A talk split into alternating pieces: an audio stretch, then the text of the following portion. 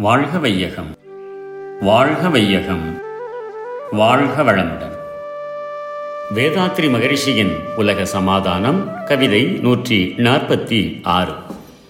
மனிதர்களுடைய தொல்லைகள் அனைத்தையும் போக்கும்.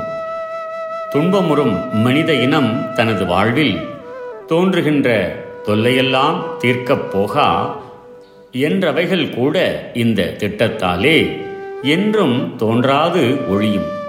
இனிதாய் சொல்லும் அன்பென்ற வார்த்தைக்கு அர்த்தம் தோன்றும். அத்துவித தத்துவமே ஒளி விட்டு ஓங்கும். இன்ப துன்ப ஆரம்பம் முடிவு அறிந்து இயற்கை செயற்கை வலிமை கண்டு வாழ்வோம். இன்று உலகில் மனிதர்கள் வாழ்வில் நிலவி வரும் துன்பங்கள் அனைத்தும் இந்த திட்டத்தினால் தீர்ந்துவிடும்.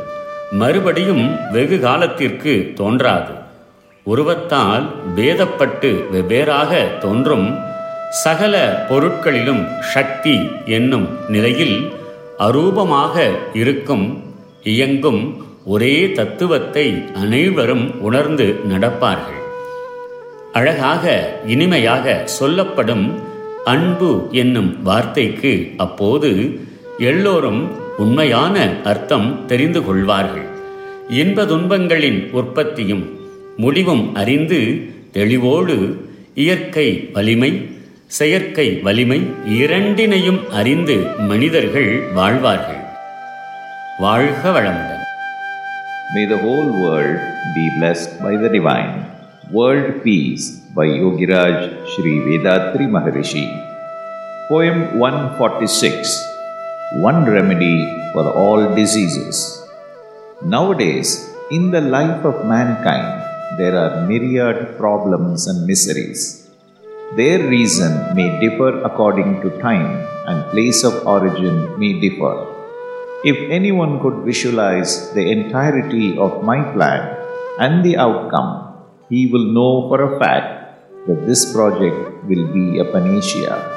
Proper administration of it will cure all the diseases in the life of mankind.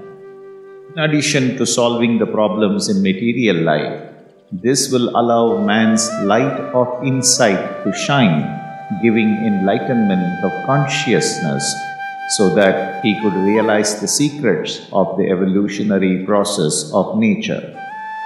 A realization that the eternal consciousness is functioning in everything, real love towards fellow human beings will blossom One will be induced to do only good things and enjoy the ecstasy in the full light of his own consciousness. May the whole world be blessed by the divine. நம் கடமை அறவாழ்வின் நாட்டத்தே சிறக்க